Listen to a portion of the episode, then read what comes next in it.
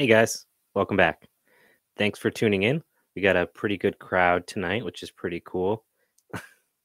I see someone wants the whole theme song. Sorry, I we just don't have time. We got too much stuff to cover. Uh, so today we have a special guest. So one of the things that I know the least about is mushrooms. So I've got a buddy of mine, Avery from High Country Fungi, Fungi, uh, who's gonna come on to uh, chat with you fine folks and uh, answer some questions and teach you some stuff because I can't. So Avery, say hi. Oh, I see uh, my comrade Max is in attendance. Good to see you, Max, and good to see, well, good to talk to everyone. Um, being here, big fan of the podcast, so it was an honor when Andy asked me to join. Yeah, so I'm looking forward to learning something because I've grown mushrooms once, uh, and it was the toilet papered method where you like soak the, the toilet paper roll and inoculate, and it was all right. I, I probably should have gotten a lot more mushrooms out of it than I did because I don't know what I'm doing. Um, but but it was fun, and I I like mushrooms, so I want to learn more. So that that's where you Oh, come in. No pressure. Well, that's awesome that that was like your only venture in mushrooms because that's like lowest tech, but that is what like I would encourage with if like just for a fun project, um, because it's just to show that you can expand from there. Um, just, uh, I'm gonna get into basically a brief overview. I'm my history. Uh, we're located in West, uh, and I started farm about a half ago. Uh, I really got interested in mushrooms about five to six years ago. Uh, their healing properties are what really um, kind of spoke to me. Uh, see how I look. Poor guy. Well, thanks. Um, and so uh, I I had gotten into mushrooms years ago. Was on a totally different career path, and um, just decided to start my half ago once I got space. Um, that was really the limiting factor. An old brewery in North Carolina that actually used to be uh, an old mica company. So this area used to produce, uh, I think it was like 70% of the mica that was uh, exported uh, to Europe during World War II. So a lot of history in that building. We, uh, we grow commercially. So right now we provide our local farmers markets. Uh, we also provide uh, multiple restaurants, and we're growing anywhere at the height of season about two to three hundred pounds of mushrooms per week. Um, so let's see. So sound is cutting in and. I apologize. I have a decent internet connection. Not nothing the best. Um, let me know if it keeps cutting out though. And so basically, we uh, intensively cultivate mushrooms.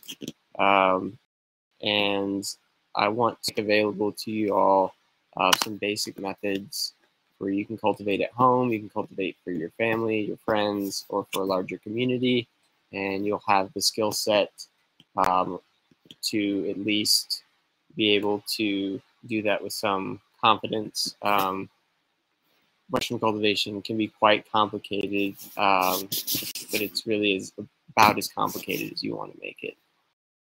Um, let's see. Audio, audio is good. Sorry, audio is good. Yeah. Um, so that being said, uh, you can cultivate mushrooms as intensively or as passively as you want. Um, so basically, what I'd like to touch on first, uh, I guess in the comments, if y'all would let me know kind of where your understanding uh, of cultivation is. Uh, do y'all any have experience? If so, what experience? Um, and I will kind of work around that. Uh, I'd like to start with something fairly simple. Uh, it's log creation. So, actually, Andy, I'm going to help me with this. Um, Sure. do you think a good to start is? Um, I mean, I can cover what mushrooms are uh, and how they work, um, or I can, you know, you know I yeah, I mean, I think, um, yeah, I guess I think the the parts that are important to understand um, why things work. So, like with the the functional components of how mushrooms grow uh, in relation to like why this is the material you might grow it in, or this is where uh, why you need to keep it moist at this point and less moist at that point, or whatever it might be. Okay, great. So what we'll be talking about is uh, for this purpose uh, are cultivatable mushrooms uh, that are gourmet medicinals. So things like oyster shiitake mushrooms, um, and all the way to reishi and turkey tail and things like that. Uh, these mushrooms are considered primary decomposers. They're saprophytes.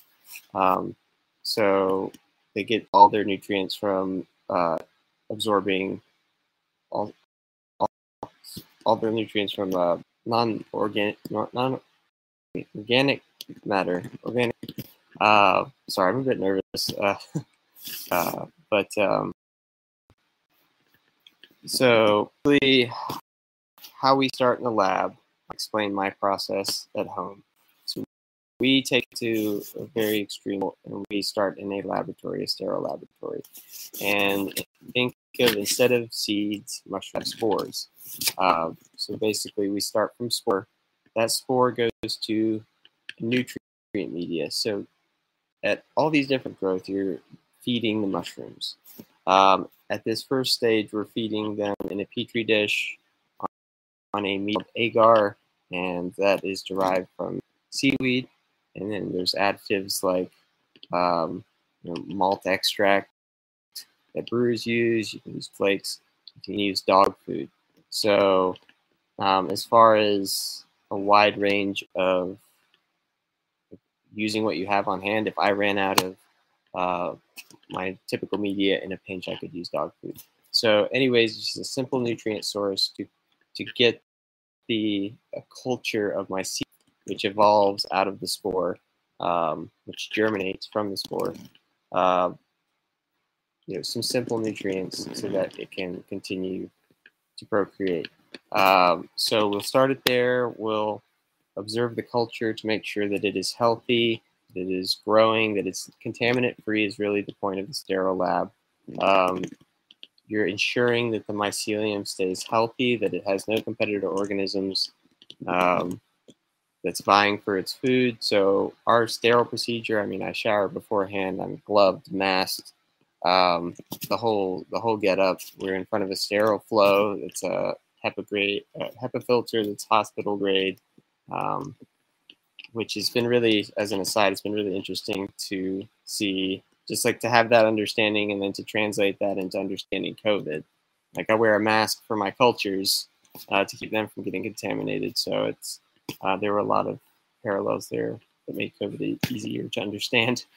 Um, so Avery, um, mm-hmm. so in terms of this, the I think for me personally, uh, I think about like sterilization, and I feel like I'm used to dealing with dirty things, and that's like a huge um, I don't want to say mm-hmm. fear, but like, how do I know I'm not going to screw up if like I know somebody that does this professionally needs to like take a lot more steps that I'm not going to do for, like I said, a, a, toilet paper roll of mushrooms. Uh, like, how, how does that like translate to somebody that wants to do it at home? So basically, um, if you'd like to, you know, grow mushrooms consistently, you're going to have to find a spawn provider. Um, so that would be someone like me. And I would encourage everything to look in your local areas and see if you can find a local mushroom cultivator. Uh, Facebook's a popular place to find mushroom cultivators. But uh, basically, once you have spawn uh, of the particular mushroom that you're trying to grow, and spawn is just usually a grain that has been colonized by the mycelium in a sterile laboratory. So from that point forward, there are a lot of nons that you can use um, or techniques that you can use. Um, one of the most popular is uh, it's called cold water pasteurization. It's very simple. What you do is you fill a vessel like a livestock trough. I have a big livestock trough, got from Tractor Supply. I fill it with chopped straw, and well, first I fill it with water, and then I um, use pickling lime, or you can. I think you can use um, ag lime. You'd have to check though. It's a calcium. Uh, yeah, you just have to check. But um, you basically are raising the pH of that water uh, so that it's basically killing any of the competitor microorganisms in the straw. So I will take that higher, I'll test it with my pH strips, and then I will soak my straw, and I will let that soak for about 24 hours, and then I will pull it out. And you can do all this outdoors. I mean, you obviously want to like clean your hands, and the best time to do something like this is in the evening. But then I would because competitor spore load lower in the evening times. But I would have a big table. I spread out my straw, and then I would take the spawn that I got from my spawn provider. I would break it up, mix it with this straw, and I would pack it in. Uh, this is where you can use any type of vessel uh, as your fruiting container. Uh, so a lot of people will use like an old laundry basket because it's got the slits in it, and you can do layers of the spawn and the uh, straw, or you can pre-mix it um, layer it in there, and then you would find a place uh, to let it colonize. But you can use, I mean, laundry baskets. Um, people at commercial scale will kind of will use uh, poly tubing, which depending on your feelings about using plastic, um, you know that as long as you have another, you know, a bucket, you can use a five gallon bucket that you drill holes into. Um, so a little bit of spawn, uh, like a three to five pound bag of spawn, can create quite a bit of mushrooms.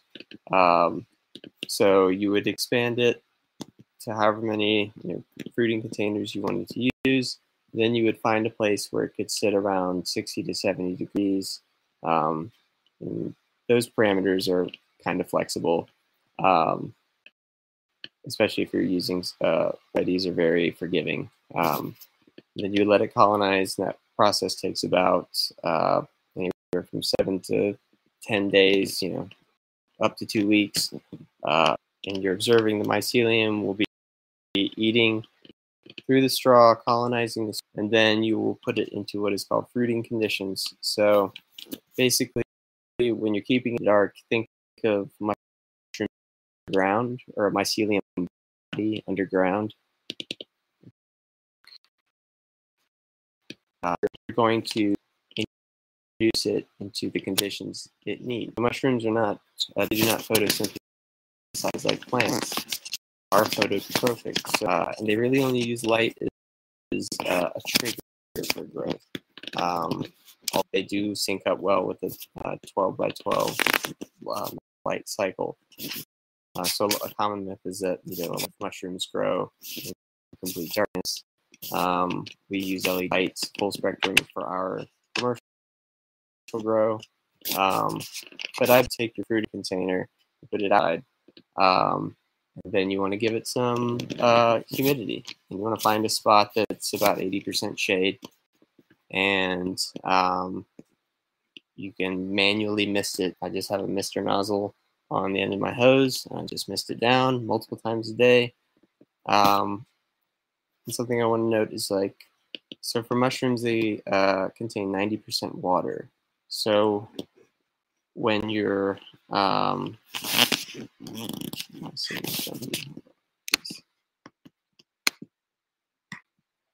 so when you're, um,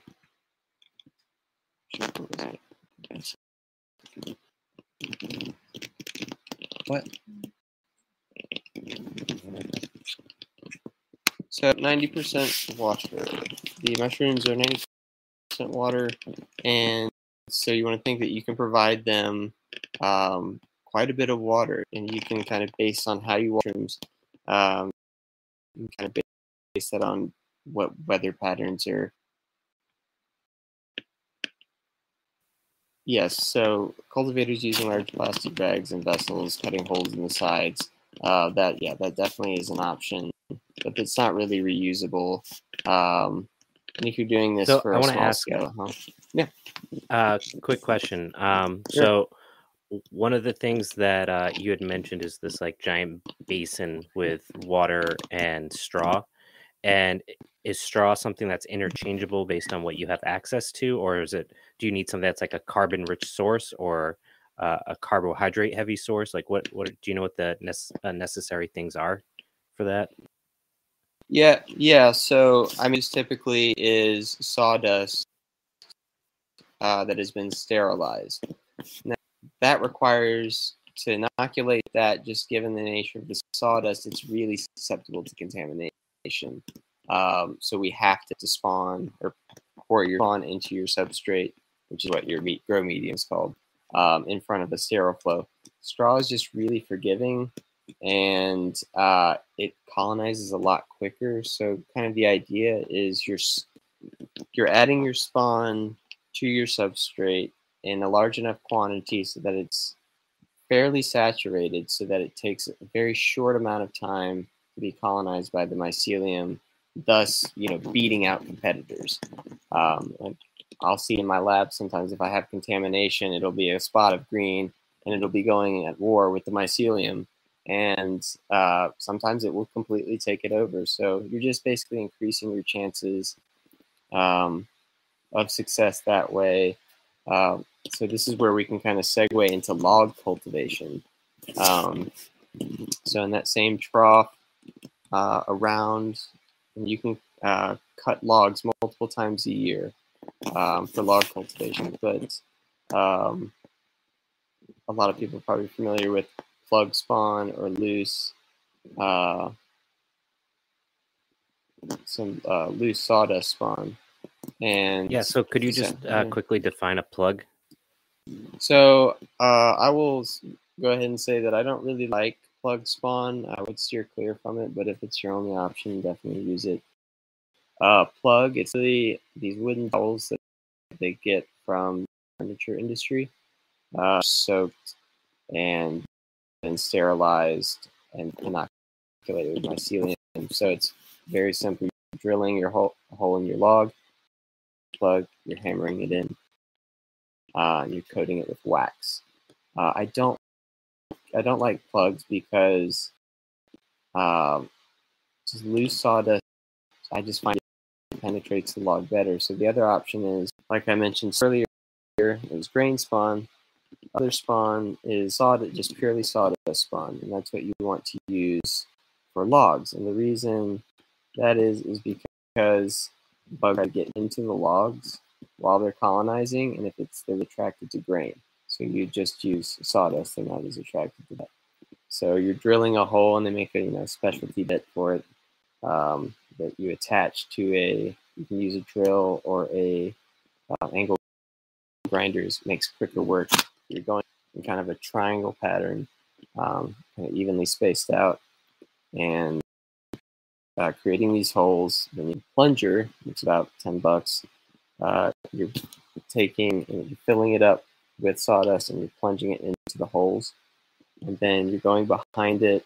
I usually have a pot with beeswax, um, and you're sealing the holes up. And so once you've done your whole log, you've got it inoculated, is the term for that. Um, once it's filled with the, the spawn, soak the log in its entirety. And this is where if you don't have, you can use a body of water like a river.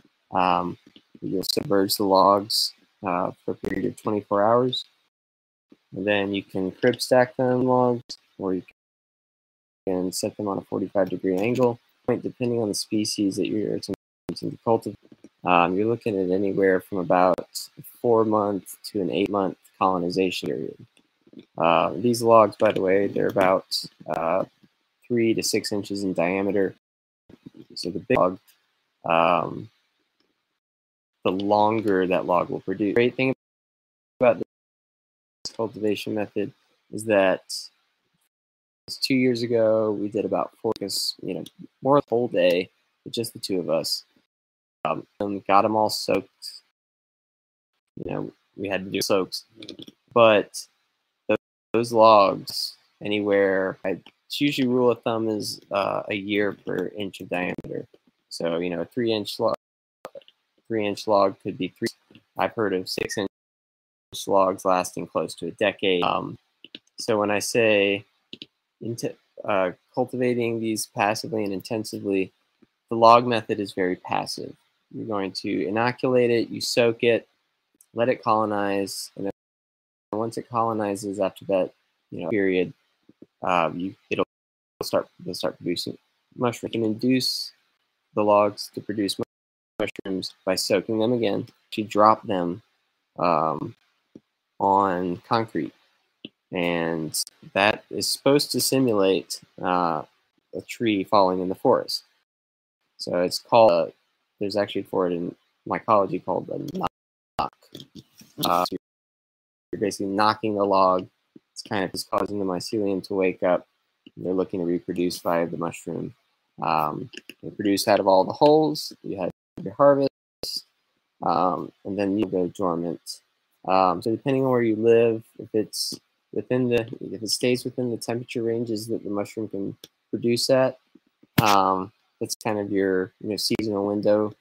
Um, shiitakes, and it depends on the strain of mycelium. So it really gets down to different types of say shiitake will produce. There's all seasons. You have all season variety. You have a cold weather variety. You have a weather variety. That's usually the case for a lot of these different cultivatable mushrooms, like uh, oyster mushrooms. You can also cultivate lion's mane um, via the log method as well. It's a little bit trickier, but um, lion's mane has some incredible medicinal benefits, um, and it's just it's really incredible for you. Um, so those two methods, the straw method will produce mushrooms out of that basket or vessel uh, within just a few weeks. Um, and you will be able to get a few what are called flushes from that vessel before it kind of peters out. And the other nice thing about the straw method is then you can take that colonized straw, it's rich in mycelium, and you can um, plant that in a garden bed. So I would content, I would lay out, you know, a raised bed or area with more straw um, that you can you can sterilize that straw or pasteurize that straw with your cold water technique if you want. You don't have to. Um, then you could use that to inoculate even more straw and then have a have a bed um, of mushrooms. And you can use i mean you can interplant these around your garden. Um, what i'll do is we, we have these big production blocks that are basically just giant sawdust blocks. And what i'll do after they're done producing in the grow room is use them up and put them in around the garden beds or in the garden beds, um, and they will just they will just take off and they enrich the soil as they continue to decompose. They'll add some fungal activity, which will work with the plant roots and you know potentially allow for mycorrhizal uh, relationships to form. It's just, I mean, mushrooms are resilient. They look to propagate uh, themselves, and once you have something kind of established um, with them, then I mean they'll just take off. So um, those two methods are like the most kind of popular and user friendly uh, for a lot of folks. Um, but we can I kind of want to touch on like really low tech methods because there's a lot of work being done um, within the mycology community, especially from people I follow on Instagram, um, helping third world countries and people in third world countries uh, to set up a small grow uh, mushroom grow operation. And they're able to feed their families and their villages. And it's pretty incredible to watch just the just the creativity that people tap into. Um, mushrooms call you to be creative. Uh, this kind of this line of work call, calls you to think outside of the box. Um, and to use what you have. And that's, I mean, if we want to talk about kind of philosophical themes of fungi, um, there's, you know, they abound.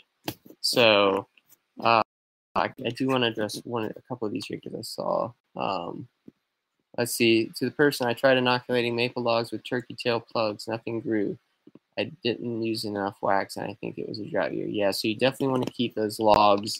Uh, something I forgot to mention: you want to keep those logs well soaked. Um, if we go two weeks, you know, up to two weeks without rain, I will soak those logs for 28, 24 to 48 hours, uh, no matter what, even if I don't expect them to produce, um, just because they they need the water to keep moving uh, and to keep healthy, or they'll just dry out and just peter out.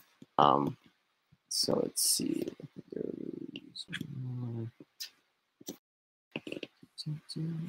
Yeah, the log method is really interesting. I think something a lot of folks, um, especially if you've got a little bit of space, anyone can find some uh, some logs that could be potentially used, uh, assuming they haven't been inoculated by something from from nature.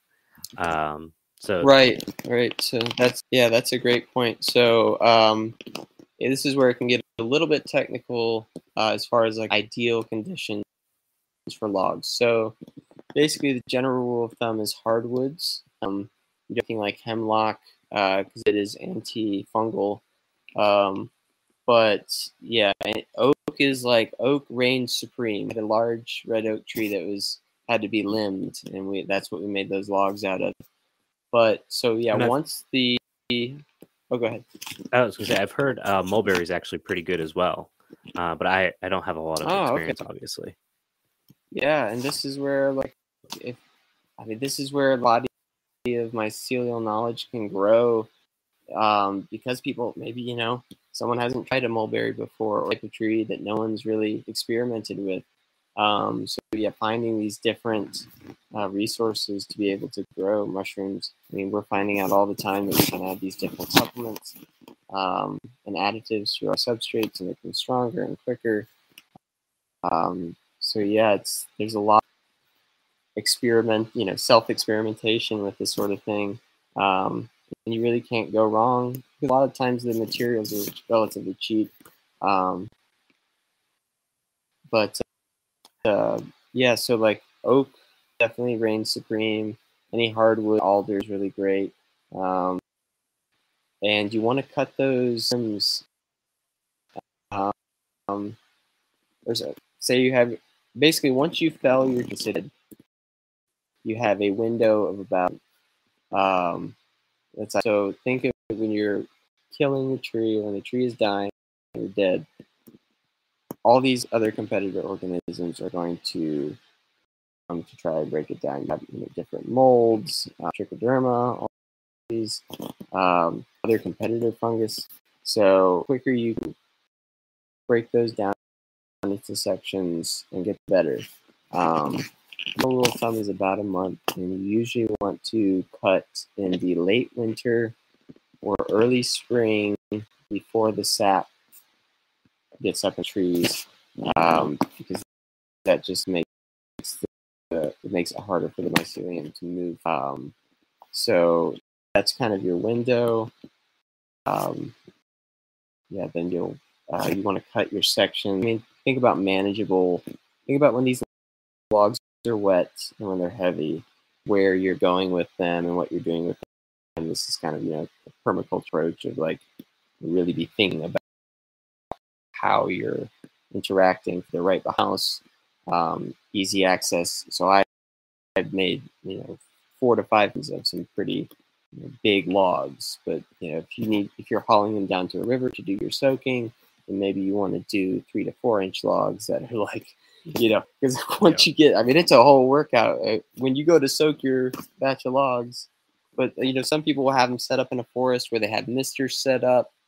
Um, you know, these great, you know, they'll have these little, yeah, just these little rows in the tree, in the tree lines where they've got them propped up kind of in a teepee style, and they've got misters, so you can you can get as creative as you want. Now, uh, this might be a little um, kind of a deep dive a little bit, but like when you're talking about like if you have logs and they're inoculated and they sit out for like two weeks that you have to soak them, is there any other indicator like other than knowing the weather pattern, uh, like by what the log is doing or showing that would be like a hey these need to get soaked. Oh, looks like he dropped his connection. So, um, anyways, We had a short break, and now we'll tune back in. Uh, someone wanted just a little clarification on the sterilization process with the uh, the cold pasteurization or the cold putting the straw in the buckets. Ah, yes. Dying. Uh, let's see. What was the question? Uh, so you had talked about the two methods, the log and the straw. So what Uh-huh. exactly? Um, how was the straw um, sterilized? It was through the the low pH, right, from the the uh, brine. Yes, yes. So um, basically, you can also uh, use. I've used it in a pinch and it's worked. You can use uh, hardwood ash if you uh, burn your own firewood. Um, so that's you know very, I guess, uh, alkaline. So you basically pour that in, and I don't off the top of my head know the exact range. I think it's um, anywhere around I guess six or seven, if that sounds right, um, pH. But once you get it into that range, um, by testing it with your strips, then you literally let the straw just sit and soak in it, make sure it's submerged, and leave it for at least 12 to 24 hours. Um, and you want to the kind of the tricky part is is getting if you're buying bale straw, um, it can be in larger pieces, so you have to kind of break it down to smaller, more manageable pieces for the mushrooms to eat, usually about like one to three inches. So I'll just get a big one of those blue, um, uh, just big blue barrels that they use at the brewery, and throw the straw in there and take my weed eater and just you know redneck it. Uh, so you just have at it, and straw goes everywhere. If you're you know if you- if you're sensitive to allergies, may may not be the best thing to do, but um, or they have you can even use throw straw in like a wood chipper. I think uh, they make little over the top, this little uh, bucket top uh, wood chippers you can feed it through. Yeah. Um, Is the idea that you want more surface ma- uh, mass for it to be able to travel more quickly?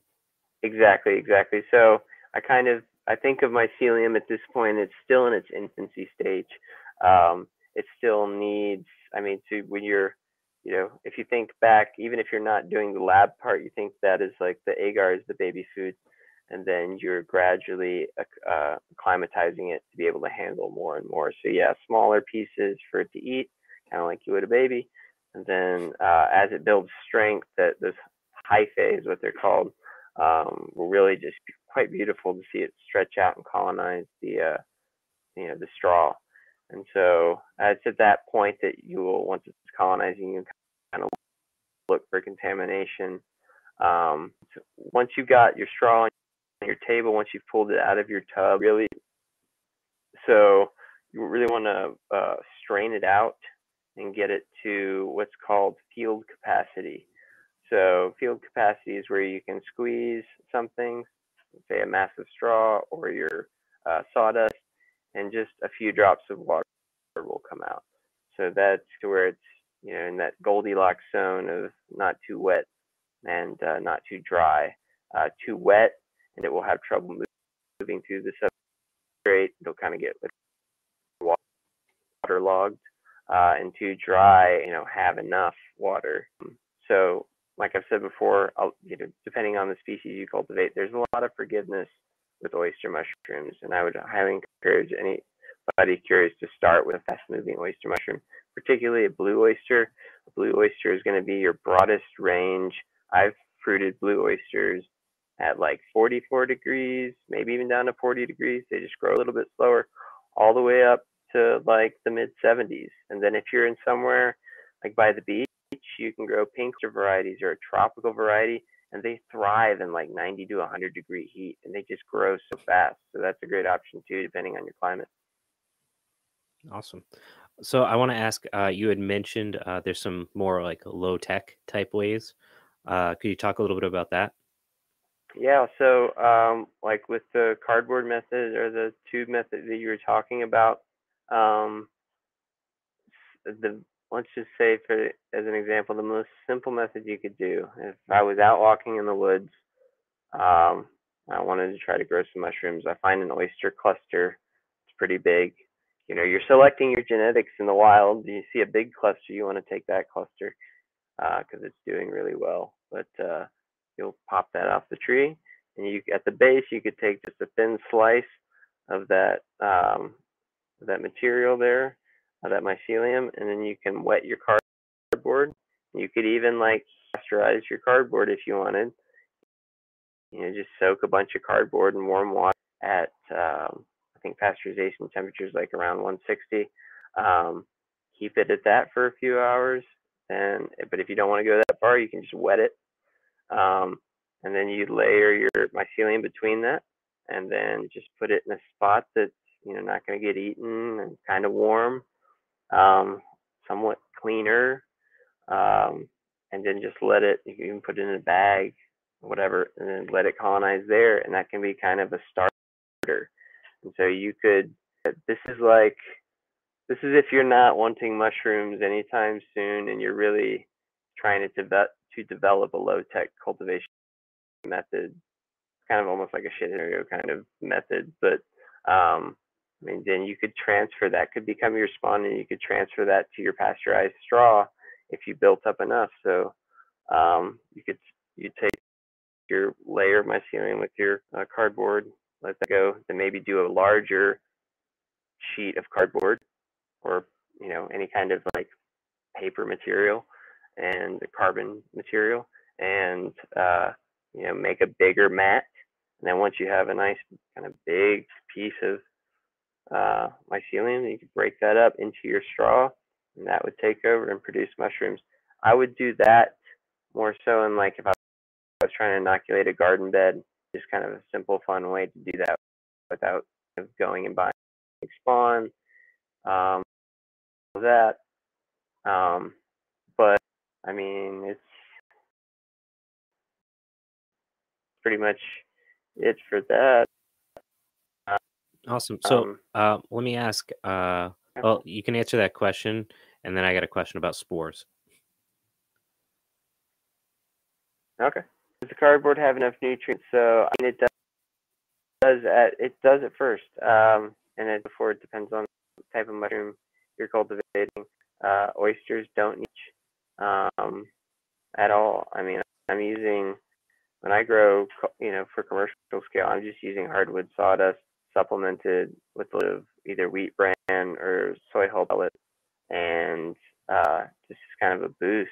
But you can, I mean, you can spice it up. You can sprinkle some azomite in there, or um, you know, once you get that, again, it's the baby food concept of once you get that mycelium growing on that cardboard or uh, carbon material, then the next thing, the next stage that you progress it to can have little more nutrient rich. I mean, you could put it right into some, you know, you know, vermicompost or, you know, normal compost or what have you, and kind of mix it in with that too.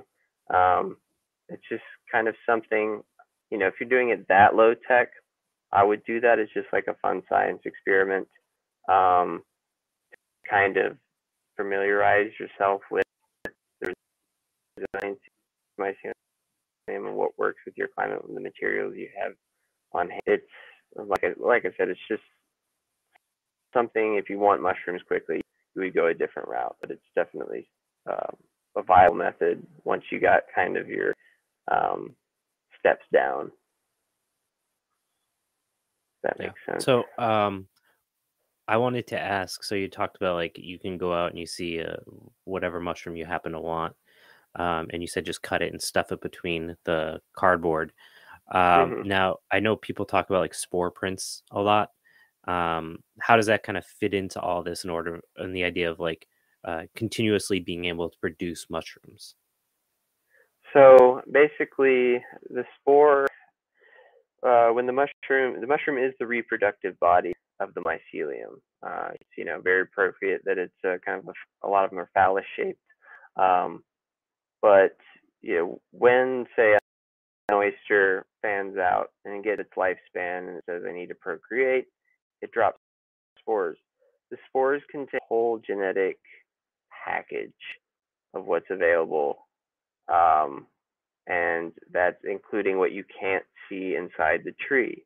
You know, so you have this mycelial body. The mush, all you're seeing is the mushroom mushroom, this mycelial body that's running through whatever it's colonized, let's say the tree, you're getting the whole genetic package. So you're getting the small clusters or the, you know, um, the pairing that has the small clusters or the big clusters. So when I take a spore print into the lab, then I take swipes of spores. There's countless spores each swipe, and I put them on the petri dishes. And then they will grow out into that hypha.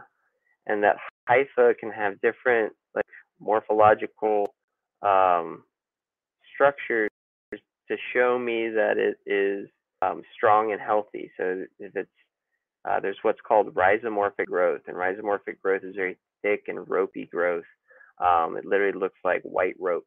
Um, if you look up, if you Google rhizomorphic growth or rhizomorphia, rhizomorphic growth, you can see what I'm talking about. But anyways, so you, I will literally be selecting to isolate a culture from that whole genetic package. So I'm picking the most strongest looking growth and growing that out continuously, transferring that to new petri dishes, then to fruit that out so I get the big clusters.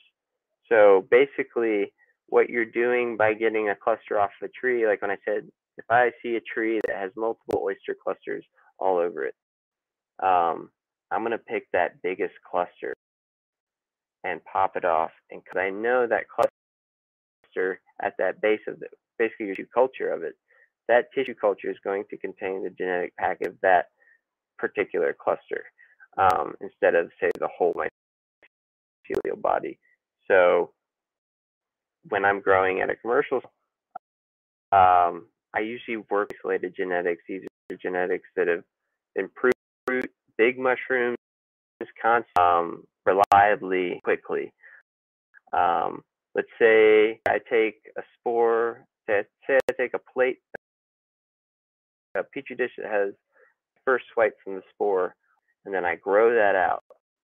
I don't even isolate the finer genetics. Uh, I grow that out, and it grows the mushrooms of all different shapes. Um, then I would go take that big mushroom, the quickest mushroom, and I would take a tissue sample off the base of that, and that out. Uh, and that it would you would be producing a genetic of that big cluster. So if I'm a couple years ago, I went out and found a big lion's mane on a tree, and I took a tissue sample back. And this is my first successful um, nature lab to commercial production. I found the mushroom, I cloned the base of it, I selected that growth, that strongest growth, different samples that I moved that onto my spawn. I grew it out indoors, and it was genetically the same, beautiful clusters, uh, you know, inside my grow room, and it's, it's the exact same mushroom in essence that I saw on the. So, yeah, the just the, to go back to your question, the the spores are the whole genetic package. So you're, I mean, and within that, you can mushrooms will pop out all sorts of different traits. Um, you know, size traits, smell traits, color traits. Um, there's a lot of interesting work going on with people hybridizing mushrooms of different, you know, within the same genus. So the oyster varieties of Pleurotus species or genus, and uh, um, they're hybridizing their um, genetics there to create that have the ideal stem texture and the ideal um, and the ideal shelf life. So it's you know it's like selecting cultivars for plants. Basically, there's, there's a lot of overlaps. Yeah. So somebody asked, um, when you're lab growing, what medium, as in type of agar, do you use? Great question. So um, you can get really general specific with your agar. Um, what I'm finding, so kind of uh, try to relay uh, a more advanced concept in cultivation. Um, so I go from agar to a grain, and that grain is my grain master. Um, that is my cleanest culture. Um, that's the the next step of the baby food, and so you can use all different types of grain. You can use rye, you can use corn. Um, I use millet and sorghum. Um, I use what's available locally that's cheap and not having to be shipped out from the Midwest. Um, but so you can basically, I like using sorghum because my agar I use sorghum syrup. The theory being that I'm getting my mushrooms started on this nutrient source, the the sorghum syrup, and they're they're acclimatized to that. They know it really well, so that when I do my sterile sorghum grain, it's the uptake is rapid. It recognizes the food source. It goes right to it. There's no delay. It moves quickly through it, um, which for my goals is what I want. Um, but to answer your question, uh, you can use um, potato, what's called potato dextrose, uh, agar, potato dextrose yeast agar. I mean, there's all sorts of additives like yeast extract, um, soy peptones. Um, you can use uh, brewer's malt, dark malt. Basically, all it is is a simple uh, sugar source. Um, and then the agar is just enough to hold it all together. It's just a gelling agent. Um, but they're finding that even different like qualities of agar, I, I now only use what's called an organic gelidium agar, and that's from a particular type of red algae um, that is just incredibly, uh, just one of the best nutrient sources you can give your mushrooms. Um, and like I said before, they have dog food agar recipes. So most things, uh, most cultivatable varieties will grow on any of these medias. Um, it just kind of boils down to personal preference. I find that lion's mane um, and the uh, it's uh, Hericium is the genus. Anything of that family really likes potatoes. So um, it just that it's kind of wispy mycelium that really just use, takes to the potato starch and produces thicker mycelium. But um, yeah, a lot of these recipes are interchangeable. Um, this, you know, goes for therapeutic mushrooms as well as uh, gourmet mushrooms. I hope that answered the question. Awesome. Yeah. Um, yeah. So I guess like for me as somebody that's new to this and I feel like I now kind of have a, a grasp. Um, but I think because we're talking about mushrooms, um, people have a little bit of nervousness about the idea of like, well, what if I accidentally grow the wrong thing and I don't know it? Uh, could you talk a little bit about that? Like, is that a real concern, or is it like going to be super obvious, or um, like, is there any like things that people should just be aware of? So um, that a lot of that will boil down you know, say the, the real low tech method where you're going out, we definitely want to make sure that you are that that oyster mushroom is an oyster mushroom. But if you're getting spawn from someone uh, that's a reliable and reputable spawn producer, and I'm happy to provide y'all with a few of those. Um, I produce my own spawn now, but I've gotten it in the past from these companies. But you're going to get, without a doubt, 100% just that one type uh, or that one variety of mushroom. It's been you know, selected for. It's been grown. Nothing else is growing on it. And so basically, you're just familiarizing yourself with, say, oh, this is a blue oyster. Okay, the blue oyster, you know, the gills look like this. The gills go all the way down into the mushroom. It's got this shape cap, etc. Uh, there's, it's really hard to kind of mess it up. Um, I would say more so, I would caution people if they're out foraging to really familiarize yourselves with um, you know what it is you're looking for. Uh, I personally, they have a course now you can take, and this was implemented after uh, people were getting sick at restaurants from eating uh, wild forage mushrooms. The forager didn't know what they were exactly, uh, but thought they did, and the chef didn't know either. So they've instated these courses. Um, it's five years through, but you go and you learn about, you know, how to identify these different mushrooms. I would you're looking for, definitely get the Audubon, um, the Mushroom Audubon book. Look for local um, mushroom identification guides. There's you know great ones for the southeast, northeast. Um, a lot of different, but a lot of the edible types you'll find in the wild. Um, there's really few lookalikes, and um, you know obviously don't eat anything you're not 100% sure, free to send me a picture of something via my Instagram. It is. Um, there's a lot of indicators. You really, you really have to be not paying attention to get something that will kill you. Um, one that comes to mind is chanterelles and jack lantern fungus, um, which, if you really look at it, like, but somehow people confuse them. So, um, yeah, cultivating mushrooms unless somehow some other species of mushroom just takes over your spawn. That's like one of the more unlikely things to happen, um, if not impossible. Then definitely, that that's that's just not going to happen. So um, yeah, there's no worry there as long as you you have a good spawn producer. Um, yeah. Awesome. Awesome. Um, yeah. So I I feel much com- more confident about growing mushrooms. So hopefully that means other people do too, and I feel like I understand it a little bit better. Uh, If anyone else has any questions, please uh, oh. jump in. Do you do you do you care if I throw a few notes on um, uh, foraging? Yeah, go for it. I yeah, absolutely.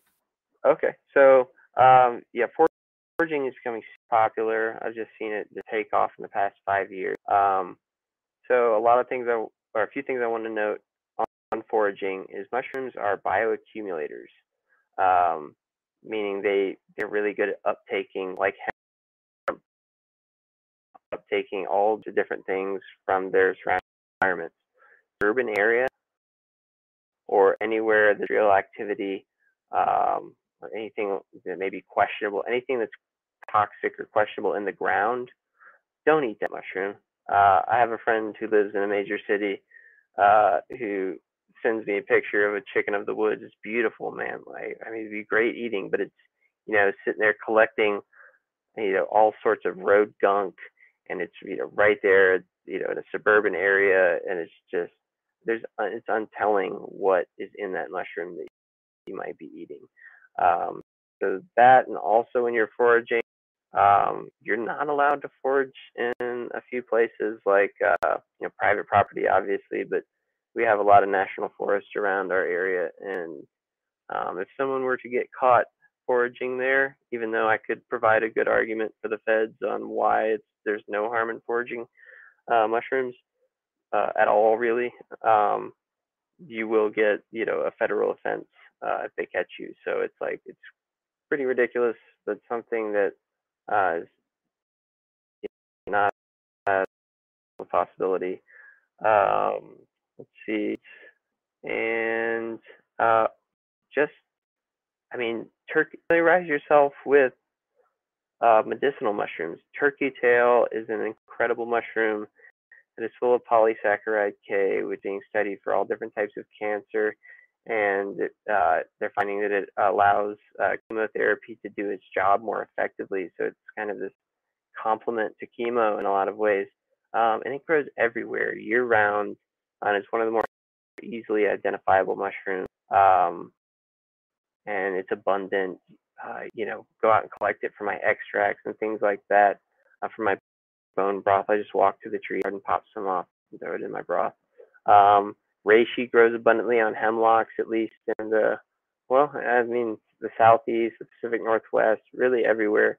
Um, chicken of the woods is super protein dense, uh, great to eat. So all these things, you know, seasonally, you can um, really feed yourself very well with these mushrooms uh, and your family um, or your friends uh, if you know what you're looking for.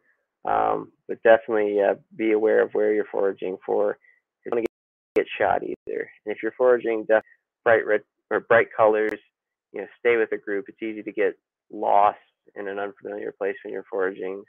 Um, just some general. Know your hunting seasons. Uh, exactly. Exactly. Yes. Uh, the hippie looking for mushrooms. yeah. So yeah. Uh, the, um, that's super helpful. Um, I, am under the under impression that most foraging books on mushrooms are pretty like good. There's there's not like any that are uh, particularly like stay away from that one. At least that not that I'm aware of. If it's from a reputable company, Right, right. Um, yeah, it's I can I would say um, the companies I've had experience with, Field and Forest Products is a great company to work with. They've got fashion um, quality products.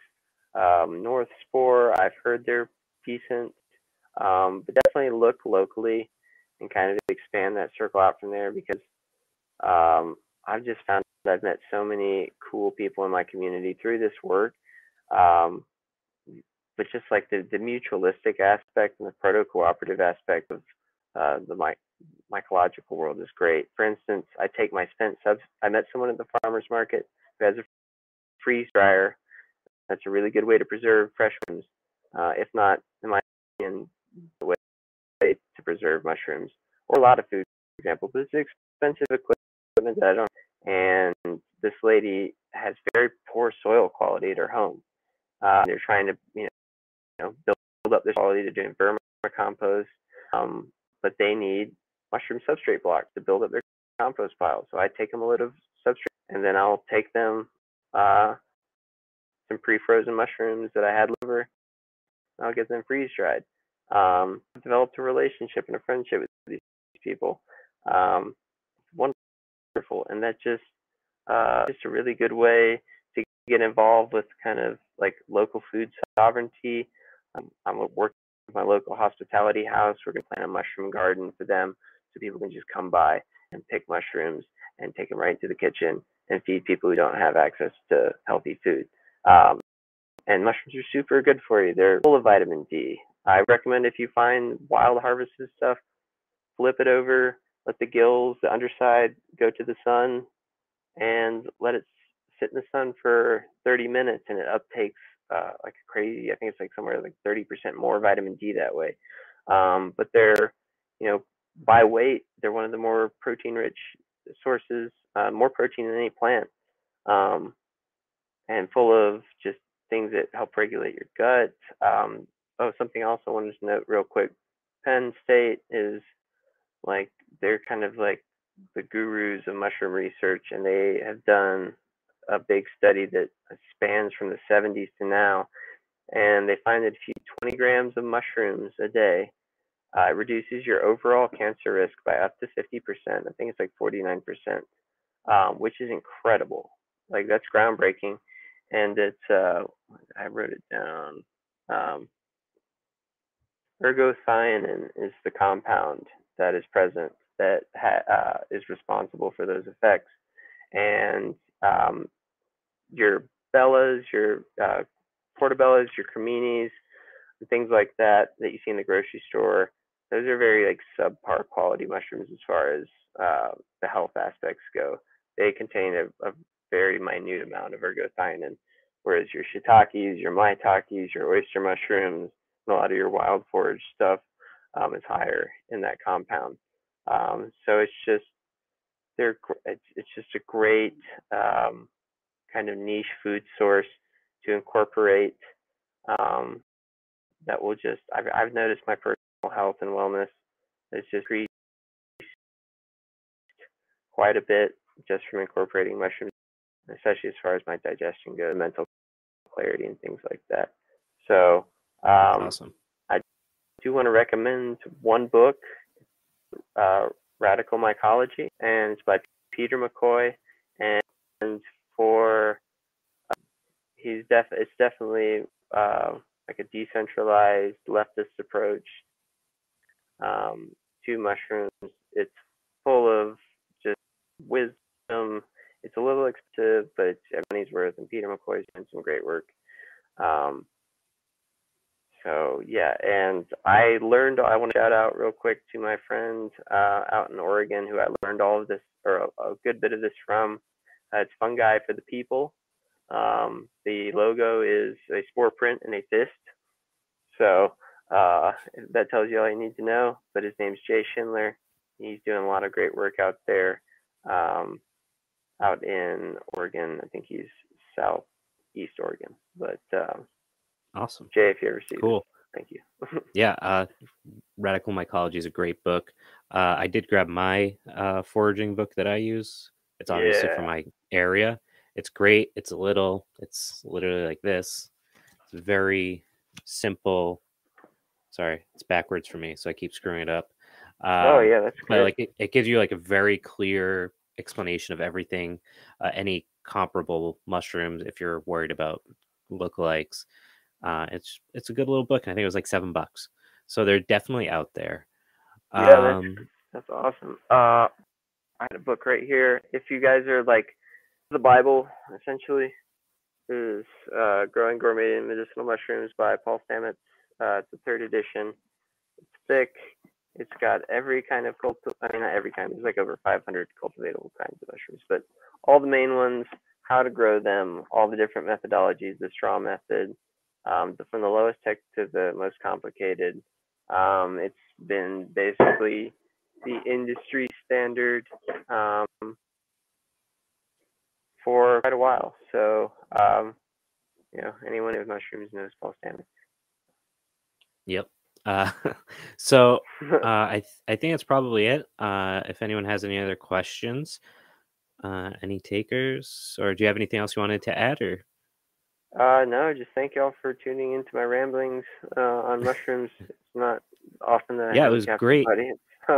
Um, so Avery, this has been fantastic. Um, the uh, go throw him a couple bucks on Venmo for taking his time to chat with us. Uh, his Venmo handle's right there. Um, so I think it was really cool, really interesting.